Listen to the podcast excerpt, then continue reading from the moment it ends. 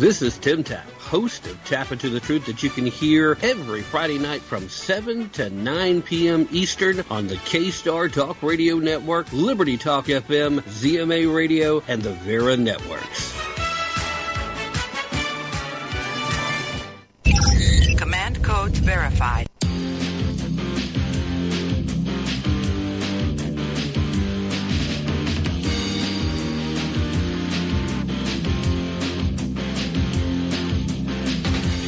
USA is in a crucial stage. It's not because of foreign wars we wage. It's more to do with the colors blue and red.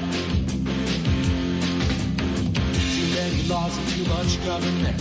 Can you tell me where the Constitution went? The Bill of Rights is just hanging by a thread. So many people try to cross the border. Politicians build a new world order. Minds are convinced they should be led. I've gotta be free the way God made men. And I won't be ruled by the damn UN. Taking your right to self-defense. They say you're safer, but they don't make sense. Dangerous ones will not turn into guns. Unions always ask for. All we buy is made on foreign shores.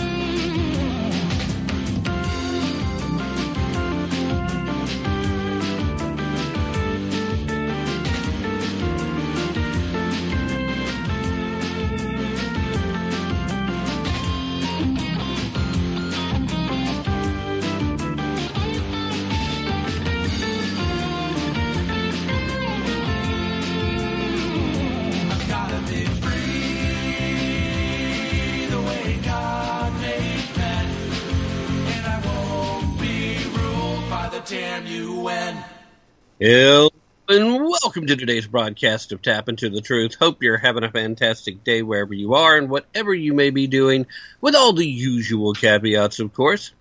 With you as always, I'm your ever so humble and mostly peaceful host, Tim Tapp, coming to you live from historic Roane County, Tennessee, and we are indeed live tonight as we are broadcasting across the airwaves at WCET in beautiful Columbia, South Carolina. We're powering over the internet worldwide on great digital platforms like The Last Frequency, like the ZMA Radio Network, of course, the K Star Talk Radio Network, and last but definitely not least, Liberty Talk FM. Yes, that's right, ladies and gentlemen. Wherever you may be listening from, we are glad to have you here. Thank you so very much.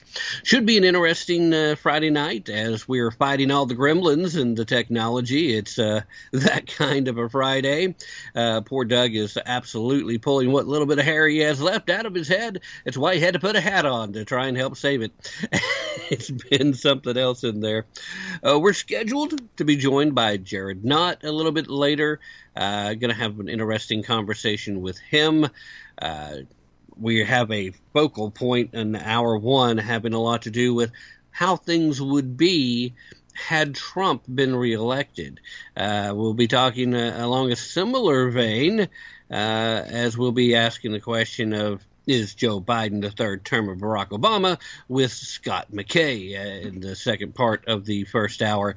And then in hour number two, we are scheduled to be joined by a friend of the show, Mr. Ken Crow uh, from Crow's Nest Politics.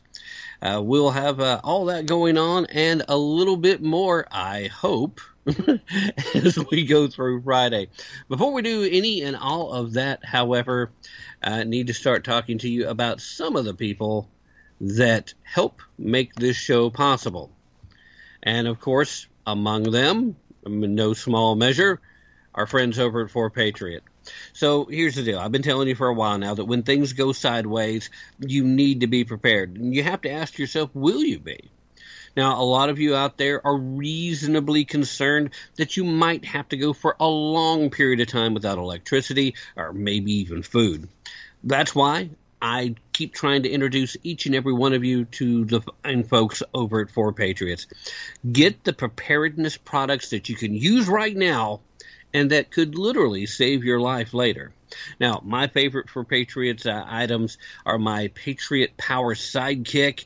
Uh, it's awesome little backup battery, and I use it probably way more than I should uh, when I don't have to, just because I like the thing so much. But uh, if you need more than that, I highly recommend you check out the Patriot Power Generator 2000X.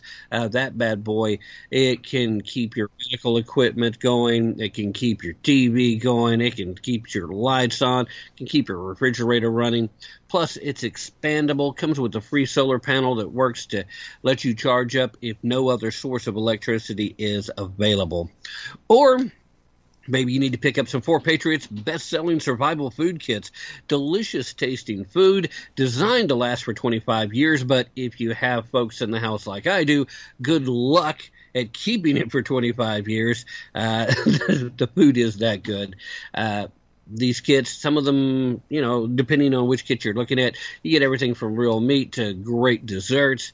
If so, if the power is out and you don't have your Patriot power generators uh, on standby, all you have to do is boil some water over a fire, simmer, and serve. It's just good food. You'll enjoy a hot meal. You'll stay safe in a crisis.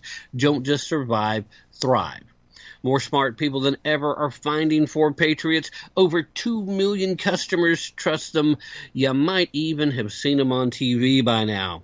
Now, just so you know, I have had the folks over at 4 Patriots set up a special page just for you guys, the listeners of Tap Into the Truth. Uh, that, of course, being 4patriots.com backslash TAPP. You can go there and you'll see all of this week's discounts and deals before they go away. That's 4patriots.com backslash TAPP. But hurry, the deals that are going to be listed there, they don't tend to last very long. Either you have a sales item and the sale comes to an end, or they sell out of the product and it might be a while before they can restock. Get peace of mind? Go to the number four patriots.com backslash TAPP. All right. Now, our first guest of the evening is a gentleman that I have thought about reaching out to a few times in the past, and uh, scheduling never really opened up, and I, I have to apologize uh, to uh, Jared about that because I should have made more time to talk to him sooner. I really should. Uh, he, of course, is a decorated combat infantry officer. He served in Vietnam, part of the 1st Air Cavalry Division, and he is the author of a book that's been around for a little bit and continues to be more poignant and more timely with each passing day. Uh, you I hope have already heard of it. It's Tiny Blunders, Big Disasters, where he uh, actually mentions 39 tiny mistakes that literally changed the world forever. Uh, not only is that the tagline, but technically it's still part of the title itself. Ladies and gentlemen, welcome to the show, Mr. Jared Knott. Uh, Jared, first of all, thank you so much for joining us uh, this evening, and uh, how are you today? Doing fine, doing fine. Thank you very much. It's uh, it's an honor to be here. Uh, well, the honor is mine to have you on, sir. I certainly uh, want to thank you for your service to the country, uh, not just in the military, but everything you've done since, because uh, even just writing Tiny Blunders is a great service. And of course, you continue to write. You've uh, had published articles on a regular basis. You're unquestionably one of our uh, current thinkers of the age, one of the better thinkers. Have a couple of uh, focal points that we've been uh, kind of kicking around right now. Uh, we'll talk a little bit about the book uh, when we'll circle back, but I did want to address some of the things that would be different if Donald Trump had been reelected, if we didn't have the age of Biden uh, currently going on, and I know that your military background and a lot of the history that you focused on in Tiny Blunders uh, really points to some of the things that might be drastically different. So uh, I tend to think we have two unnecessary wars going on right now, is the way you Yeah. phrase it. Uh, Yeah. Would you would you Yeah. care to elaborate on that?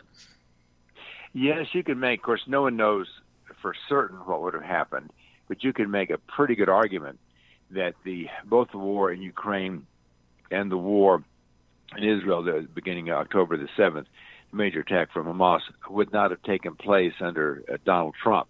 Uh, talking about the attack on, on Israel first uh, under the Trump administration, they had put sanctions on Iran and the uh, greatly, greatly limited the amount of revenue coming into the country. Ninety percent of the petroleum revenue had been eliminated.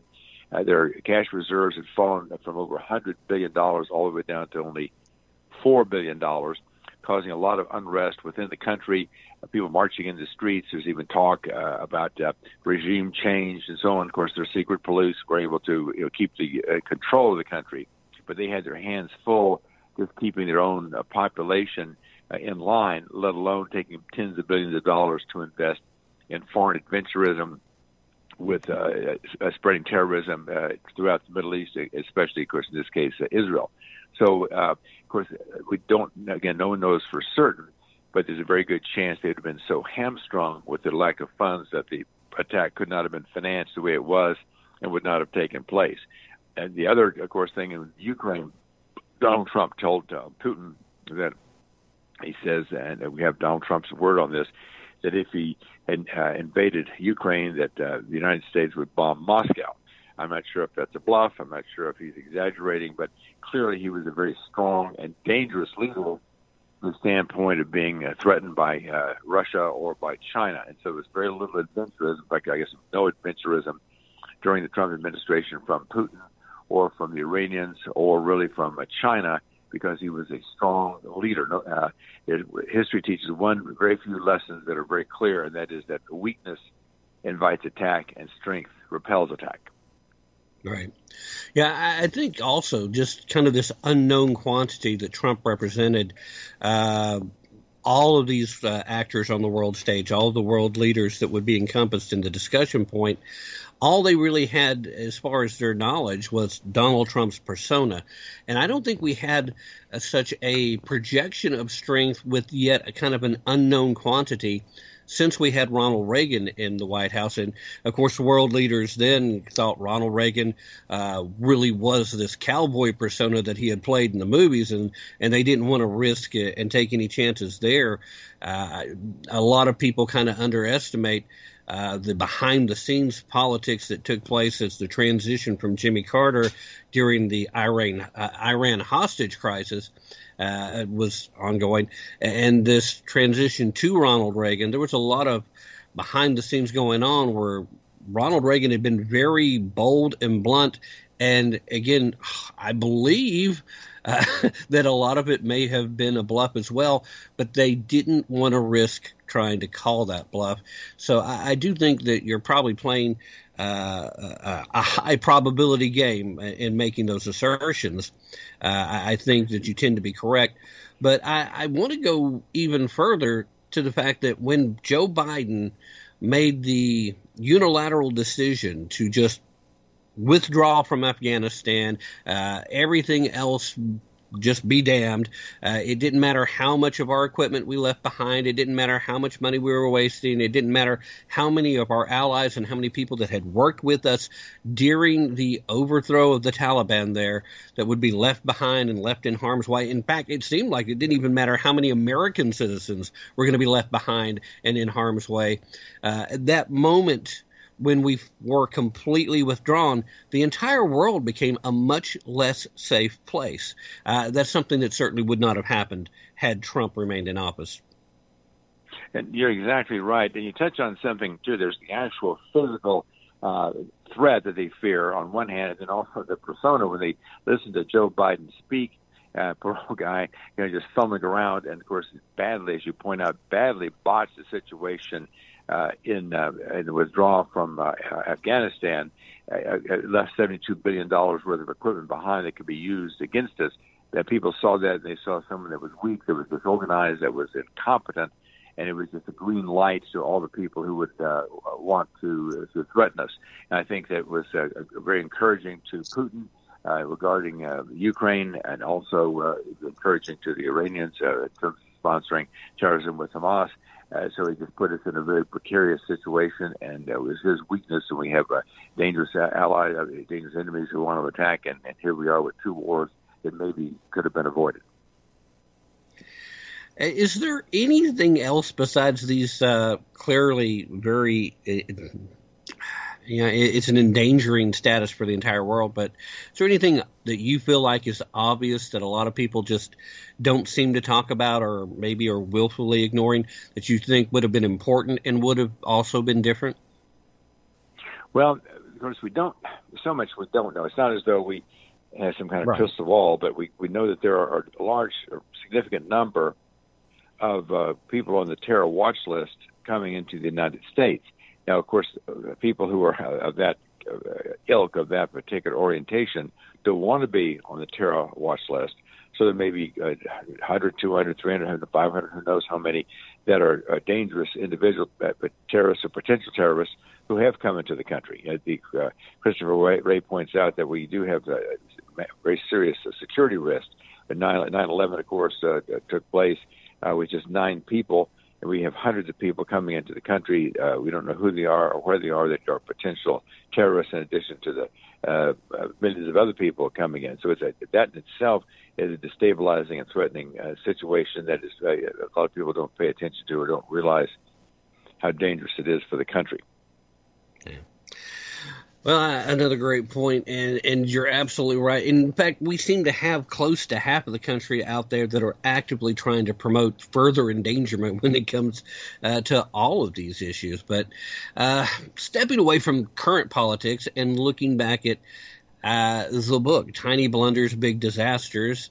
Uh, it's such an interesting concept. I know we we all get together and we like to talk about the what ifs. In fact, you know, Mhm. you look around, popular culture uh, focuses on things like time travel movies and and short stories Mhm. and science fiction stuff. They always love playing the what ifs, the alternate Yes. history kind of things, but what you've done is you you delved into history and you've uh, found some situations where the tiniest of events just manifest in huge ma- in huge measure uh, as the trickle down effect or the butterfly effect, as some folks still Right. like to say, uh, comes into play.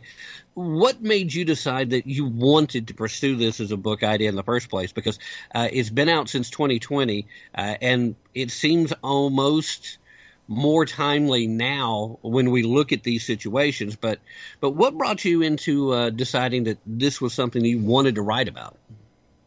Yes, well, I tell people it was inspired, at least in part, by the old uh, adage that comes down through Benjamin Franklin that for want of the nail, the shoe was lost for want of the shoe, the rider was lost for one of the rider, the battle was lost for one of the battle, the empire was lost, the empire was lost, all for the want of a nail. And that's a nice old saying, but how often does that really happen that a single tiny mistake causes an entire empire to collapse?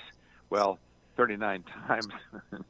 Actually, it's more than that because I'm hard at work on the sequel, and it's amazing how many times in history this mistake, that mistake. I'm just finishing up, uh, working on the sequel. I'm just finish, finishing up the a chapter on the Bismarck, and there was a, a, several different uh, mistakes made, both by the Germans and the British, that had a huge, huge impact on the outcome of that very famous uh, sea battle. The breaking of radio silence made made a huge, huge difference there.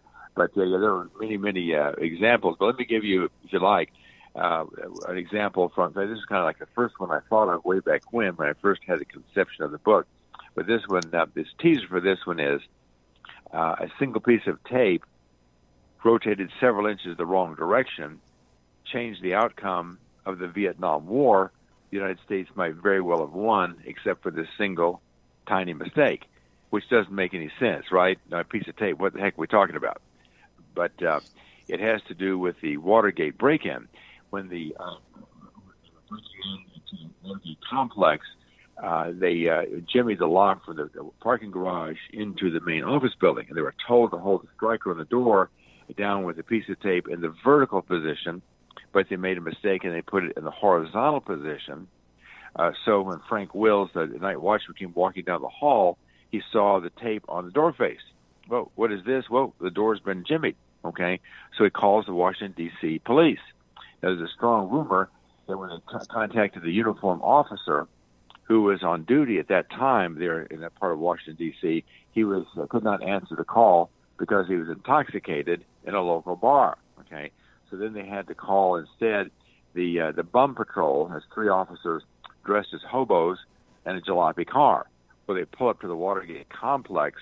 They're not recognized as police officers, and so uh, the lookout does not warn uh, James McCord and the Cuban operatives on the inside that here come the police. Well, they come in and they arrest James McCord and the Cuban operatives. Uh, that's the beginning of Watergate. Watergate starts to explode, starts starts to tumble, one disaster after another after another. And Henry Kissinger gave a, uh, a speech on television, an interview on television, and he said that the plan was they knew the North Vietnamese were going to be testing the treaty. And so the plan was when they started violating the treaty to go in there and bomb the daylights out of them again uh, in North Korea as they did to get them to sign the treaty in the first place. But the administration was so weak politically they couldn't. And so uh, South Vietnam collapsed, uh, uh, Nixon administration collapsed. It all fell apart because of a single piece of tape turned several inches the wrong direction. yeah, I, that definitely uh, qualifies as a tiny blunder, but wow, the the impact. I, and you know that's just one of the examples that uh, is in the book. I, would like to, to kind of find out when you started working on the outline, when you started deciding which particular historical facts you were going to include, what stories you were going to tell uh, delving into the research. I mean, this seems like the kind of uh, thing that uh, you could almost get lost in the research, uh, uh, the levels of some of these stories. But in that prospect, obviously, you whittled them down because you became familiar with the stories. But after you got into researching, did you come across anything that still really just wowed you, that shocked you, surprised you, something you didn't expect uh, that was an aspect of the story? Yes, uh, this one, a lot of them were things I remember reading from 20, 30, 40, uh, 50 years ago that began to think about it would come to my mind and so on and so forth. But the one that I discovered just from research, and so I, the original inspiration was from a great book called uh, 1919 by uh, Professor MacMillan from the University of Toronto. But it, uh, if this had not been for this single small mistake made by Woodrow Wilson back uh, at the time of the Versailles Peace Treaty in 1919, uh, it's a very serious chance that, that China could be a democracy today instead of the communist dictatorship that it is. I'll give you kind of the nutshell version, but uh, at the end of World War One, uh, the Allies, of course, uh, uh, were dividing up the spoils uh, as the victors, and everybody wanted their piece of the of the action, wanted their piece of the pie. The Chinese had sent 100,000 workers over to uh, to Europe to dig trenches. They felt they deserved some respect and some uh, uh, some consideration. Uh, the Japanese had defeated the Germans on the, in the Pacific Ocean, and they had uh, taken over the German concessions on mainland China. They wanted two things. The Japanese wanted two things. They wanted a statement of uh, racial equality that all people of the world should be treated equally in terms of their rights in terms of their uh, acceptance, in terms of respect from the laws of all nations. Uh, and that was very important to them. The other thing they wanted was to be able to, able to keep the uh, German concessions on mainland China. Well, uh, there was a lot of pressure from uh, a prime minister named Billy Hughes down in Australia against that statement of human equality. There's also pressure from the senators in the western United States uh, against the statement of racial equality, both somewhat for the same reason. They were afraid that uh, Asians immigrating into Australia and immigrating into California and Oregon would uh, lower the wages of their constituents, of the, of the workers there in the workforce, and so they were opposed to that statement, and uh, for economic reasons, and you might also say for racial reasons of racial bias.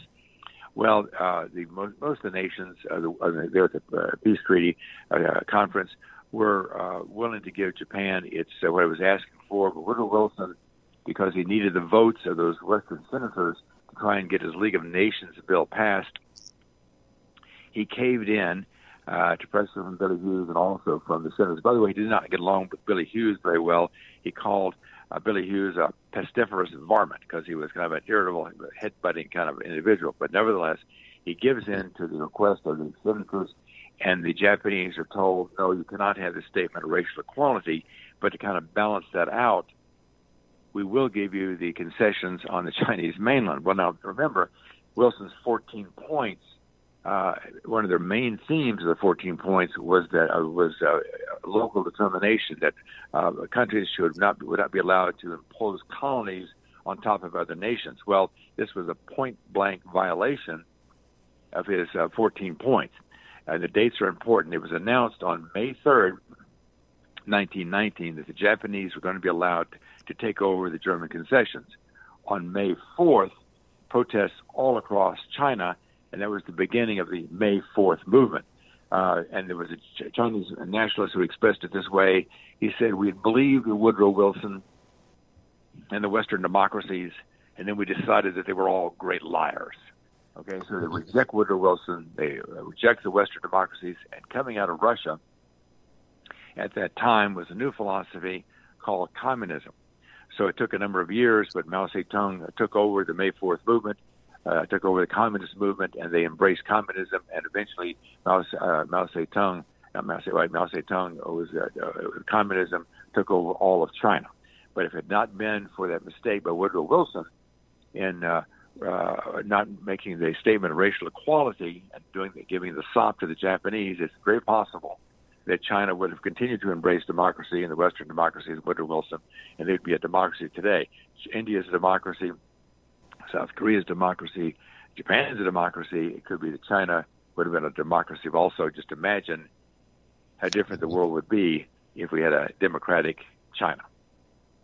Wow, that is amazing, and you know it's again, just a few examples that are in the book. So everybody, uh, please go check it out. Tiny blunders, big disasters, 39 tiny mistakes that changed the world forever. Jared, thank you so much for joining us tonight. Yeah, Before we thing, go, yeah, please yeah, let every, please, uh, go to tinyblundersbigdisasters.com, tinyblundersbigdisasters.com. That's my website. You have two and a half free chapters, uh, plus some book trailers there. It's a lot of fun. I'm sorry for interrupting. Uh, no, actually, all I was going to say is please let everybody know where they can find your work. And, and, if you're inviting people to follow you on social media anywhere, please let them know your handles and what platform what platforms they can look for you on as well. They sure can. Well, they go to tinyblundersbigdisasters.com and you'll see all that uh, right there. All right. Uh, again, thank you so much for joining us. Uh, keep up the great work. I'm looking forward to the uh, sequel, and uh, hopefully we can get together and talk again sometime soon. I appreciate it very much. I enjoyed it. I certainly did. All right. Thank you very much. Ladies and gentlemen, that was Mr. Jared Knott. And again, check out the book. It's a lot of great, interesting stuff. I, have I've been thumbing through. I, I, just got my copy literally just a few hours before the show uh, when I had to order it, uh, and I was embarrassed I hadn't already had a copy. Like I said, it's been out since uh, 2020, uh, and it's a great book. Uh, there'll be links in the show description if you're listening to the podcast afterwards. And before we go to break. I need to go real quick and say, hey guys, it's holiday season, and if you've been waiting for a great deal on one of my favorite pieces of gun gear, then you need to check out the special holiday promotion being operated right now over by Vanish Holsters. They're doing this great deal where you can buy any one of their ultra comfortable holsters at a discount and get a second one for 50% off the already low discounted price perfect if you want to own and use the world's most comfortable holster and give one to a friend or family member as a holiday gift. Now, I promise you, you're going to love the holster. Uh, it's going to be, you're going to love it more than any other holster you may own. I promise you, because you just, it's so great to carry. Uh, it's phenomenal. Absolute comfort and it's so comfortable you'll forget you're wearing it. That's why they call it the Vanish holster.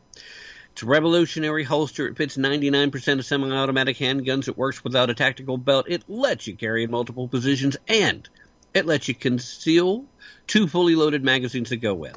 Best of all, comes with a money back guarantee. If you don't love it, you can get your money back. Hassle free return policy. Great stuff. It is a holiday deal though, so don't wait till it expires before you check it out. Go to www.vnsh.com backslash TAPP. It lets them know I sent you, and it automatically activates that $40 discount that will still work along with the buy one, get free, uh, buy one, get one half off price. I'm trying to give away. They're going to be sending me uh, an invoice to pay for some of these folks' orders at that rate. It's buy one, get one half off. www.vnsh.com backslash TAPP. We'll be back right after this.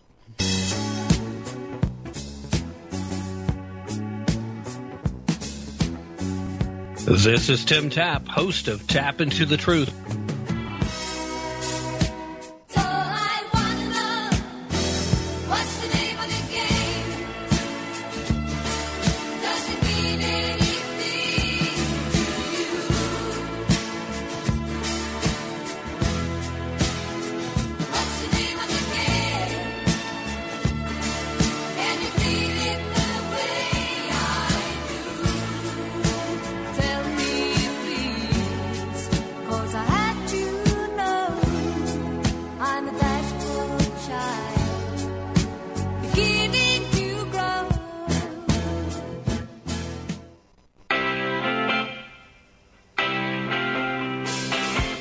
My fellow Americans. It is not immoral for us sovereign citizens to put the United States interest first. Also, on today's page from the Edwards Notebook, brought to you by Constitutional Grounds, the coffee you want in your cup. When I look at the overall struggle between those who do not properly value our republic and strive to put foreign interests above our national security, and those who understand and appreciate the concept of a strong, prosperous United States, which of course leads to a much higher probability of a good life for us and our families, I am reminded of a great book I read in high school called The Virtue of Selfishness by Ayn Rand. In her book, Ms. Rand fully explained the importance of first looking out for yourself, your family, your home, and your nation. She spelled out the need for people, particularly Americans, to work first to be the best they can be as a person in all facets of life, so that when the needs of others are presented, you are in a much better position to help them. Thus, it is not only foolish, but destructive do not rationally set out to build up and protect the sovereignty of our republic. In fact, it is immoral for the government to place the interest of foreign invaders above we the people who, through overtaxation, are paying for that government. I'm Ron Edwards.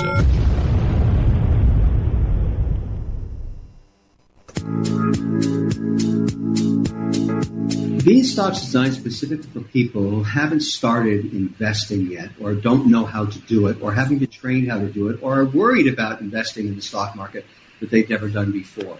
It's a robo advisor system that really simplifies the investing process. The challenge we all have is that as you work and you grow in your career, you have to put something aside for yourself when you retire around 65 years old. And the idea of Beanstox is to simplify that whole process.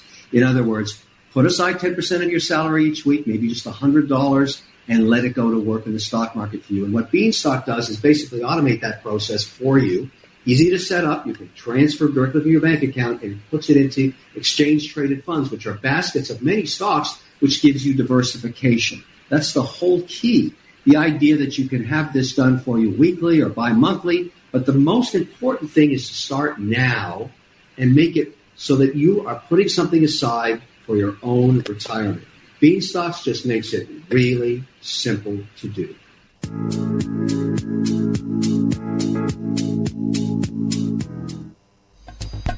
Constitutional Grounds, the hot air roasted coffee that produces a smoother, richer, healthier, and less acidic coffee. Our unique hot air roasted coffee has a most delicious taste that everyone is raving about because you want the best. Constitutional Grounds is the coffee you want in your cup. Simply go to BlueRidgeCoffeeCrafters.com and click on to the Constitutional Grounds coffee display to make your purchase and to be sure to use the RE10 promo code and you will receive a 10% discount. Remember, Constitutional Grounds, the coffee you want in your cup. Introducing Einstök. Drink. Conquer. Repeat. Einstök beer is a globally distributed, award winning Icelandic craft beer. Einstök is created from the Icelandic water that flows from glaciers through lava fields and delivers some of the purest water on Earth. Knowing that beer is 95% water, we source the first and most vital ingredient from the local springs of a mountain that stands guard over the town of Akureyri, just 60 miles south of the Arctic Circle. Einstök beer is crafted with locally sourced ingredients, and the brewery runs from 100% renewable energy sources, geothermal, and hydropower. Einstök has become the number one craft beer and also the number one alcohol export from Iceland. Here in the United States, you can find Einstök beer on the shelves at retail chains like ABC Fine Wine and Spirits, Bevmo, Cost Plus World Market, HEB in Texas, Kroger, Publix, Target, Total Wine, Trader Joe's, and Whole Foods, just to name a few. So won't you raise a glass and drink, conquer, repeat. When I invented My Pillow, my passion was to help each and every one of you. And 20 years later, all of your support is what keeps us going. Because of you, we've been able to create thousands of USA jobs and help millions get the best sleep ever. To thank you, my employees and I are bringing you a limited edition My Pillow. The Giza Elegance My Pillow is made with my patented adjustable fill, the most amazing cotton, and a two-inch pipe gusset. It has four custom loft levels, machine washable and dryable, and you get my 60-day money-back guarantee and 10-year warranty. Go to mypillow.com and use promo code TAPP or call 1-800-659-9936. That's mypillow.com with promo code TAPP. From all of us here at My Pillow, Hi, this is Matt Fitzgibbons at PatriotMusic.com. If you share my passion for the simple but timeless principles that made our republic great and you like rock music, check out my five albums and videos on American history at PatriotMusic.com. You say gun control is using both hands. I've gotta be free the way God made the damn UN.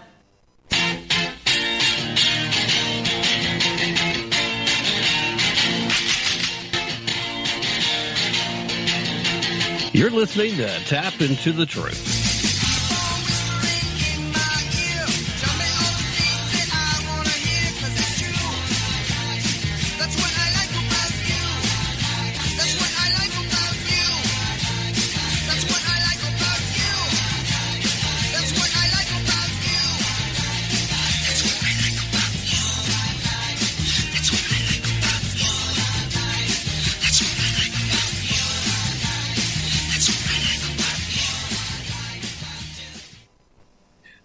Right, ladies and gentlemen, welcome back. Thank you for staying with us through that very brief break. It's my honor to get to speak to you on Friday nights live. And of course, whenever we get together and do the show, I greatly appreciate your willingness to listen. It means a lot to me. Uh, right now, uh, in case you're concerned about our current economic status, uh, you probably should be. so uh, that's part of why you probably also ought to give my friends over at Harvard Gold Group a little phone call, you know, Uh, give my gold company a call.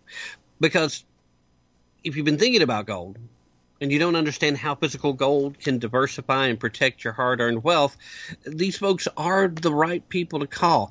Uh, they will work with you. They have a five star rating across the board from the Better Business Bureau. They make it easy to buy and easy to sell. They have a low price guarantee and some of their special promotions they offer up to a 15,000 promotional free gold and silver with qualifying purchases, just give them a call for a free investor's guide. Whether you want to protect your retirement accounts or you want to have gold in hand. Call Harvard Gold Group at 844 977 Gold. That's 844 977 4653. And ask for that investor's guide. And don't forget to mention promo code TAP, that's T A P P, or you can just visit them at harvardgoldgroup.com. Again, mention T A P P when you talk to them. Uh, you really don't want to miss out on that opportunity. All right, that's enough of that business right there. I mean, we love the guys over at uh, uh, Harvard Gold Group, but you're not here to hear me talk about the sponsors of the show. You're here to hear from the guest. And our next guest is on the line waiting, ladies and gentlemen. We are talking about the publisher of The Hayride, the award winning culture and politics site that covers Southern and national current events. And I always love talking to a fellow Southerner. Uh, he's also gentleman that has a new book upcoming Racism, Revenge, and Ruin. It's all Obama. Ladies and gentlemen, welcome to Mr. Scott McKay. Scott, thank you so much for joining us today. How are you? Tim, thanks for having me on. It's a pleasure. All right. Well, let's jump right in with the new book. Uh, uh, obviously, uh, you're talking about uh, a lot of the themes that generally run through the Democratic Party as a whole, but these are themes that have been used almost to the point of becoming tropes. But we see this whole new level where uh, race relations, in particular, seem to have really gotten about as good as one could expect with still a little more work to do until Barack Obama was elected and then all of a sudden it's like somebody ripped a, a scar a, a scab right off of a, a long festering uh, issue and reignited the flames of division, which of course is part of the electoral strategy for some of these folks.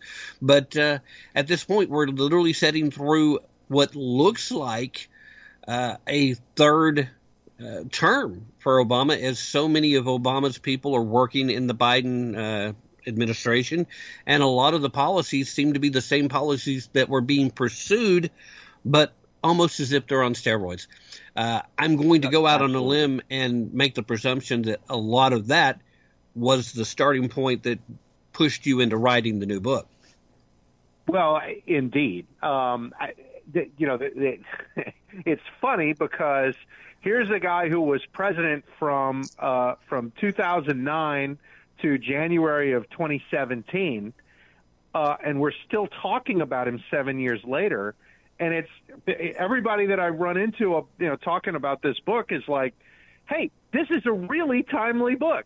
And it, you know, you would think that's really weird, right? A guy who hasn't been president for seven years is is all of a sudden like a very very timely topic uh, you know, which I guess is good news for me, but it's not particularly good news for the country because, as you noted, uh, the policies of the Biden administration, which are, you know, the Biden administration is essentially the Obama Redux administration. Um, what they really represent is a metastasization of things that the Obama administration did. I mean, uh, practically everything from you know, the, our our uh, resumption of coddling of the Iranian mullahs to, uh, you know, our, our rather subservient attitude toward China, to, uh, you know, things like DEI and ESG being foisted on American commerce, which, you know, I, like all of the ESG stuff and the climate change stuff and everything, you can go all the way back to Solyndra on that, right? Um, and you mentioned race. Obama pulled off one of the greatest bait and switch acts in American political history, uh, in that his value proposition back in 2008 was that electing him president was going to finish off this racial stuff once and for all. Because how can a country be racist if it's willing to elect a black guy president?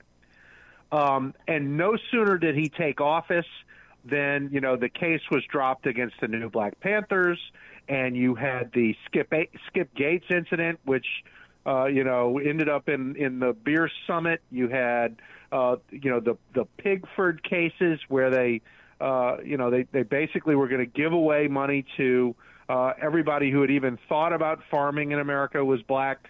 Uh, then there was Trayvon Martin, there was Eric Garner, there was Michael Brown, there was Alton Sterling, you know, and of course, you know that leads to George Floyd, which was sort of the granddaddy of all of these incidents that inflamed uh, the country along racial lines. Every one of which the facts, as they were finally known, made sort of a dubious case uh, out of these things that were so inflammatory.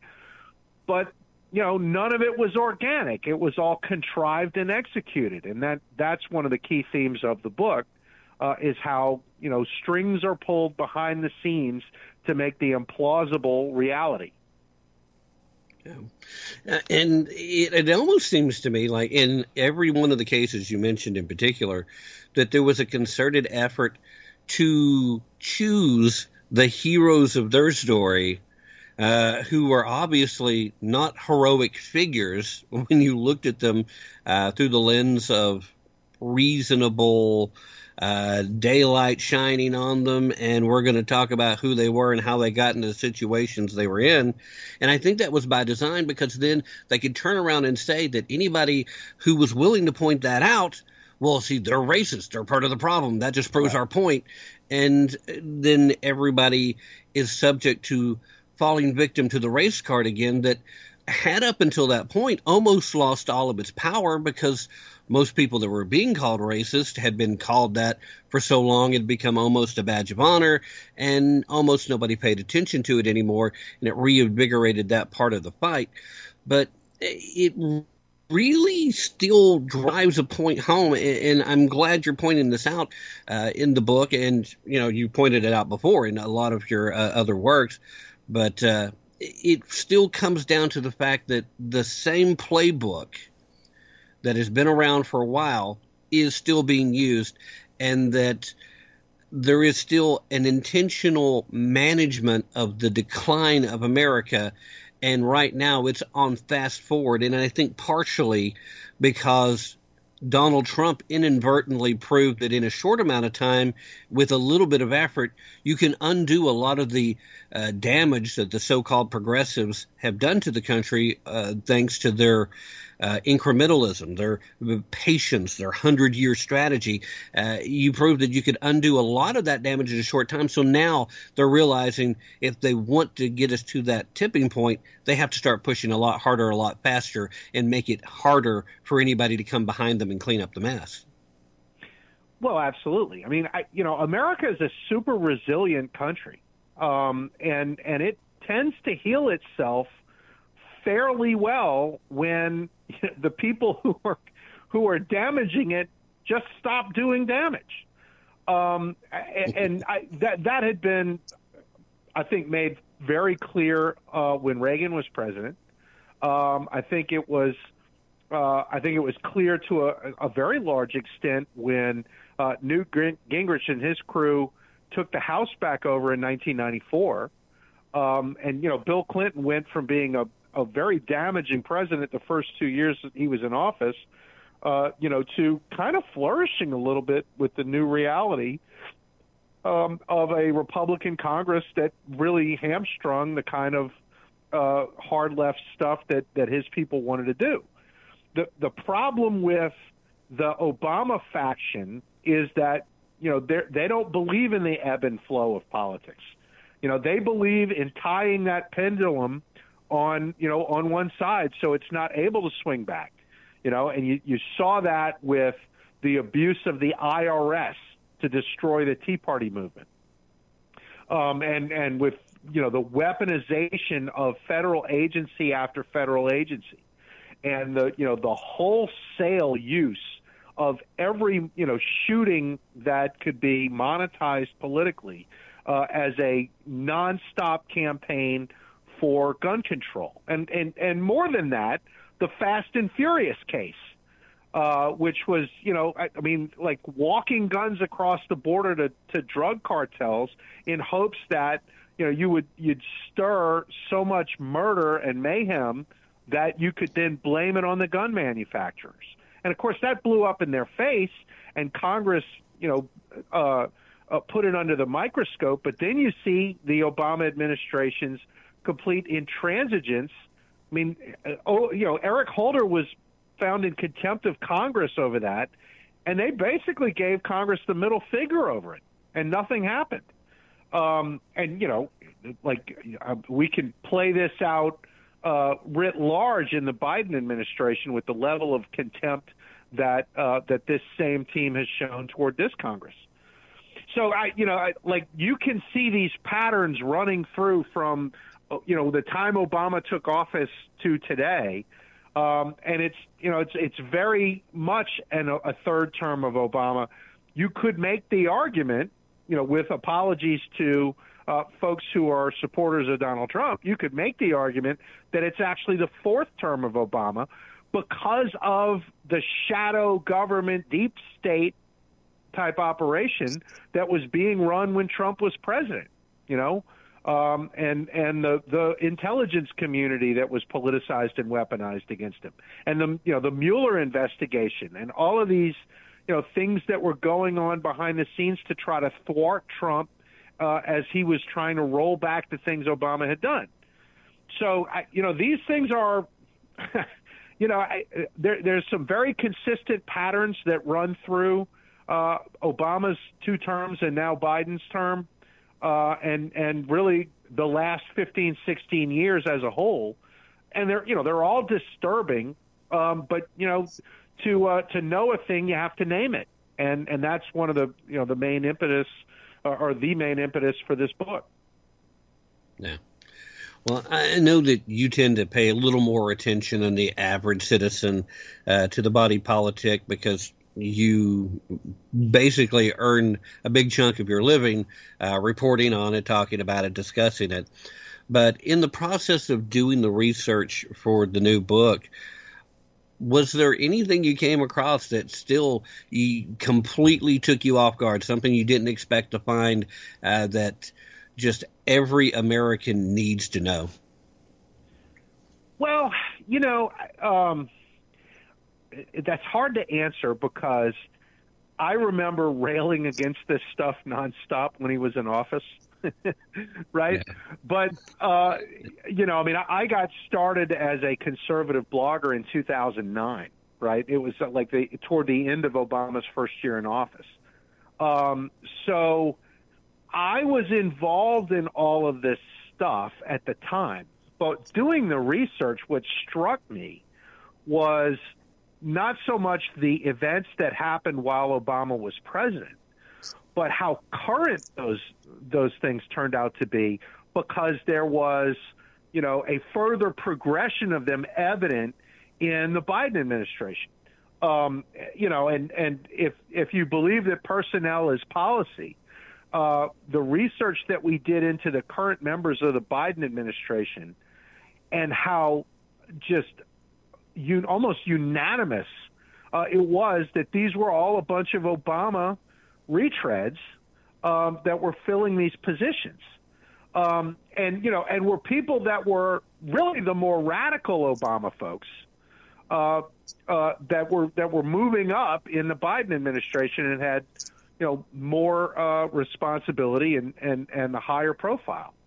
Um, you know, and so the the the ironclad connection between Team Obama and Team Biden, such that they're the same team, uh, was really the, the the thing that struck me more than anything else. Um, and that that was when I really became convicted at the idea that, look, you know, the power behind the throne uh, is the guy who lives in that mansion in Kalorama, which, as I will point out, okay, makes Obama the first ex-president to choose to live in Washington D.C. Everybody else got the heck out of there. And this guy stuck around. I mean, Woodrow Wilson stayed in D.C., but that was because he was a stroke patient and they couldn't move him. You know, Barack Obama went and bought a house and stuck around. And there's, you know, limousines taking people to come see him every single day. Um, and of course, uh, you know, when when he went to the uh, the White House that time, there was very little question who was the boss. Yeah, I, I, I do think it's telling, and I was going to bring it up if you hadn't. You know, previously, uh, once your time in office had come uh, to an end, you got out of the way for the next person. Deciding to stay showed every intention that you were planning on still being very involved. Uh, that real quick, uh, want to throw out just a couple of quick questions before we start uh, wrapping up. Uh, does Joe Biden make it through to being the Democratic nominee? And if not, who do you think uh, the Dems tap? Well, you know, I've thought for a while that there was no way that they could pull this off again uh, with him. Um, and of course, a week or so ago, David Axelrod, who is every bit the mouthpiece of Barack Obama, pops off about how Joe Biden needs to get out, right? Uh, which, look, that when he says that publicly, that is a message from on high. And you know, Biden called Axelrod a, a dirty name in response. Um, but I mean, it's pretty clear, and you can see it in the polls where Trump in, in all these swing states is opening up a little bit of a lead on Biden. Um, you know, like they have a problem continuing this machine with him as the front man. They have an even bigger problem in that there is no marketable heir apparent if Michelle Obama's not willing to take it on. And it's very clear that she's not. You know, she doesn't like the work, um, and you can't tell her what to do. So they have a problem there. She's the most marketable surrogate for Obama that's out there, and they might get stuck with Kamala Harris, which, you know, and this is another sort of uh, uh, characteristic of Team Obama, which is that they're not trying to persuade anybody, and they don't care what you think. Like you may think it's implausible for them to run Kamala Harris, uh, but they'll do it because they have confidence that that machine will turn out as many votes as it needs to make her president. And they don't care what you think. And if we had more time, I could give you lots of examples to prove that mentality out. Um, but this is not like a normal political party or faction where somebody in the room says, wait a minute, we can't do that. The voters will kill us if we do. These guys never think in those terms. And I'll just get like, the, I'll just make a reference that you'll understand. Uh, a normal political party or faction would not dream of making Richard Levine the number two guy at HHS. You know, these guys do it as a as a show of of power and and will that you know they'll force this down your throat. So they may very well force Kamala Harris down everybody's throat. I don't know if it'll work, but I don't think that they have any qualms about doing that at all. I'm afraid you're probably right. Uh, they certainly haven't uh, shied away from it in any facet before. Uh, you know, uh, Scott, thank you so much for joining us tonight. Uh, real quick, please let everybody know where they can find the book. Feel free to share any websites that you want to throw out there. And as long as you're inviting anyone to follow you on social media, if you are, feel free to throw out your handles and which platforms folks can find you on. Sure thing. Um, well, you know, obviously the, the, the, the granddaddy of all the sites that I'm involved with is the Hayride, uh, and I'm at the Hayride on on uh, on X, uh, formerly Twitter. Uh, so go to thehayride.com and you'll find our our uh, Louisiana and Texas and Southern stuff there. I've got a, a, newer website that covers uh, national politics uh, called RVIVR.com. That's R V I V R. And obviously, you can catch my stuff at uh, the American Spectator, which is spectator.org. I write a column three days a week on that. But before you do anything else, you should go to Amazon uh, and uh, search for Racism, Revenge, and Ruin. It's all Obama. Uh, the book is available on Tuesday, uh, is the publication date, but you can pre order it right now uh, at, at Amazon, also at Barnes and Noble, Books a Million, Calamo Books uh, website, and and uh, and uh, pretty much everywhere else that you get books. Um, it's a great book. The reviews on it already from the folks that have seen it have you know have been very enthusiastic, and it's super timely because you know it's a book about Obama, but it's not a history book because all of the stuff that went on in those two terms is going on right now, and to understand where we are in this country, uh, this thing is an invaluable resource for that. Absolutely.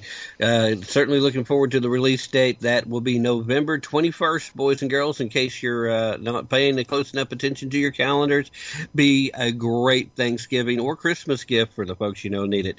Again, Scott, thank you so much for joining us. Hope we can get together uh, sometime real soon and continue the conversation. Anytime, Tim. Thanks a lot. Have a great weekend. You too. All right, ladies and gentlemen, that was Scott McKay, and uh, it is time to reset the hour. And uh, don't go anywhere, guys. We'll get started again right after this brief break. You're listening to Tap into the Truth. Somewhere, somewhere, somewhere. I know I'll find you somehow, and somehow I'll return again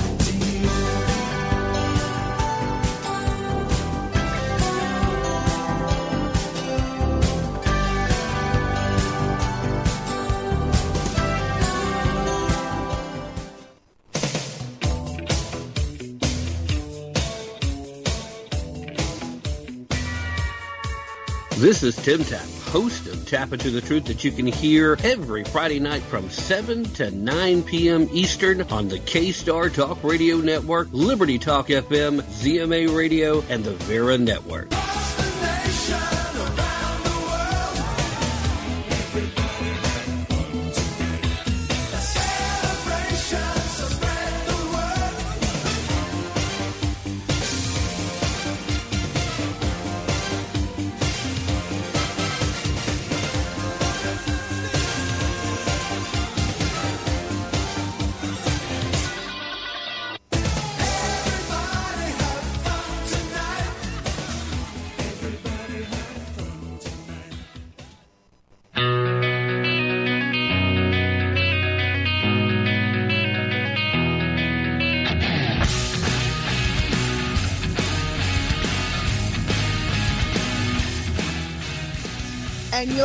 Listening to Tim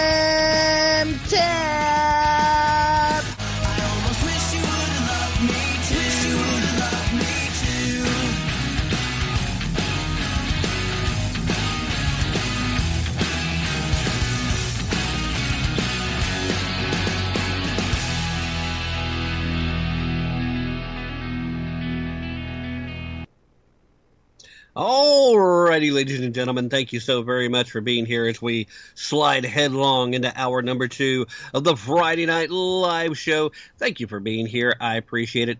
Hope you've enjoyed the ride so far. A couple of great guests. I think there were some pretty good and interesting conversations too. I don't mind tooting my own horn a little bit, but as you know, that's not me. It's the guest.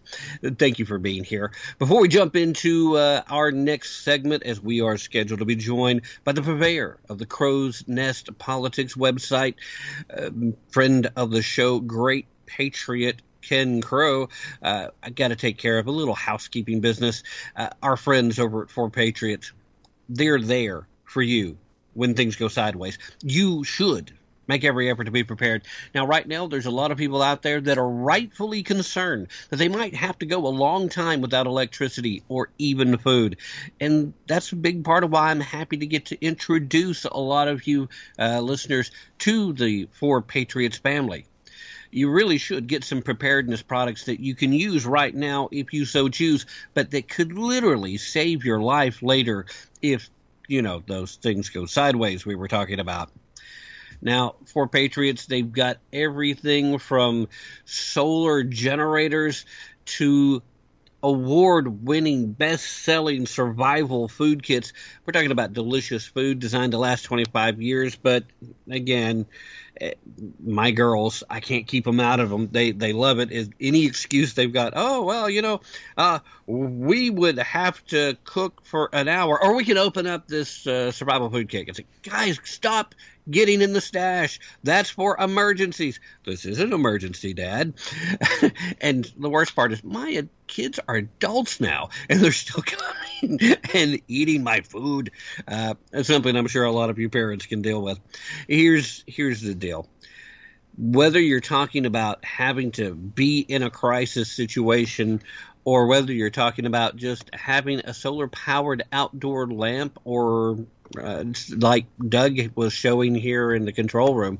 They're great products at typically great prices, and some of the more high dollar values uh, items, they have payment plans available. All well worth checking out, but. I had the folks over at 4 Patriots set up a special page for you guys, the listeners of Tap Into the Truth. Go to 4patriots.com backslash TAPP.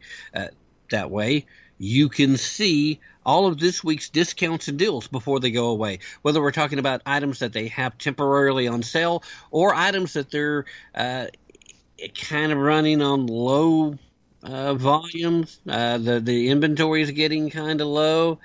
Um, what are you gonna do?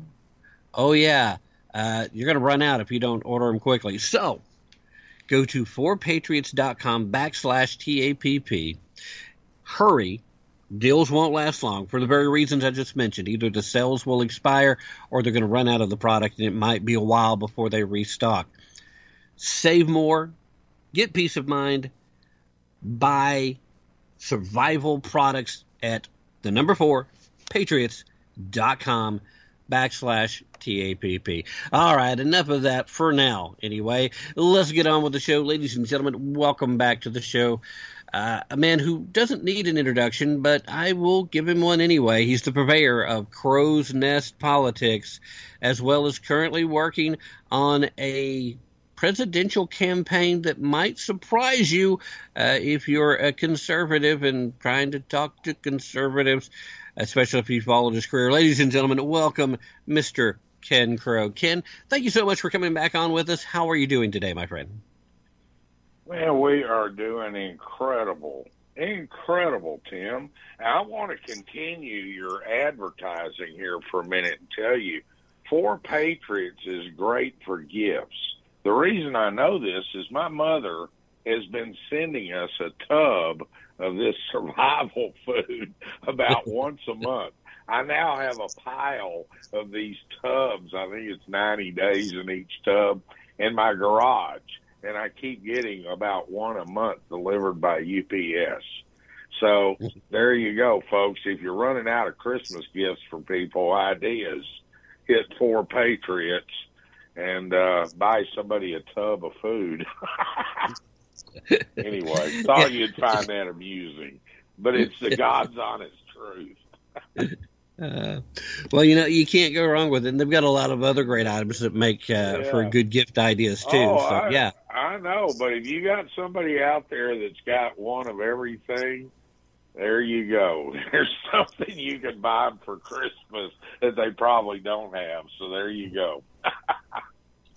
anyway, all right, Ken. how are uh, you? I- in the first half of our conversation, Ken, I, I wanted to discuss some of the current uh, politics.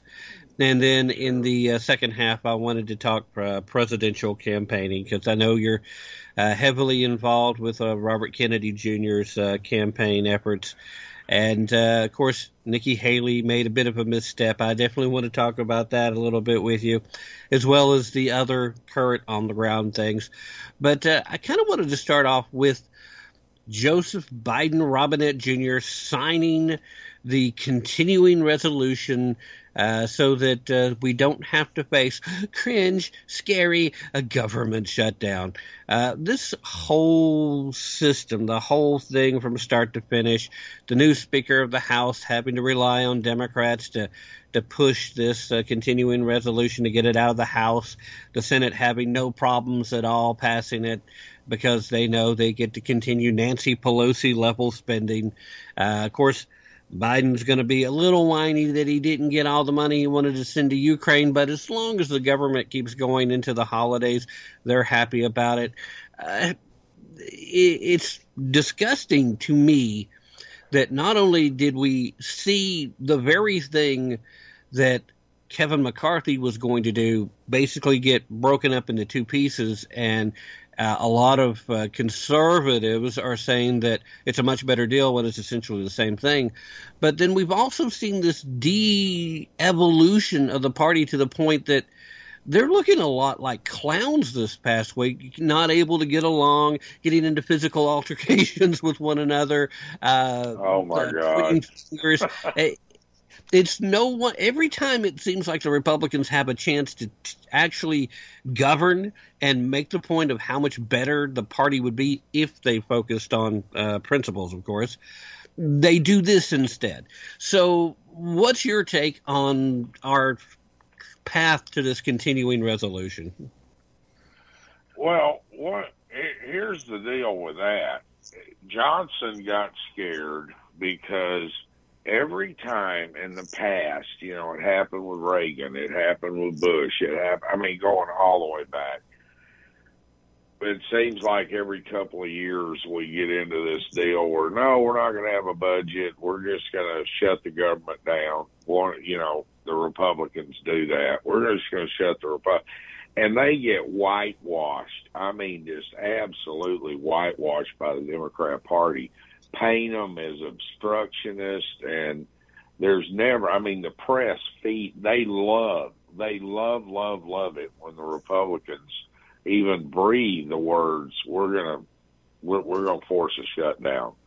And then they get on there and they start showing all the TV, you know, the news clips of this poor and battered family. The kids are going hungry because mom got laid off her government job, and I mean, it just goes from bad to worse. And that's what Johnson was looking at.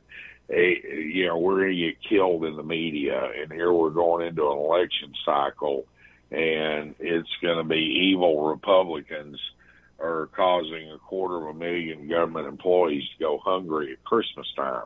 And they couldn't afford it. He had to do it. He had to roll over. He didn't have any choice. Yeah. Well, I, I mean, the one thing that a lot of folks really don't get is that the majority in the House is so thin and probably about to become a little bit thinner because uh, this George character in New York that's been, you know, Yeah. less than above board, I will say in a diplomatic fashion. Of course, he's an outright Yeah. criminal. but uh, uh, it, it's really hard to get anything pushed through. There's very limited power. Not a lot of change can happen. Controlling the purse strings is literally the only power they have. And they would have to maintain the entire caucus together.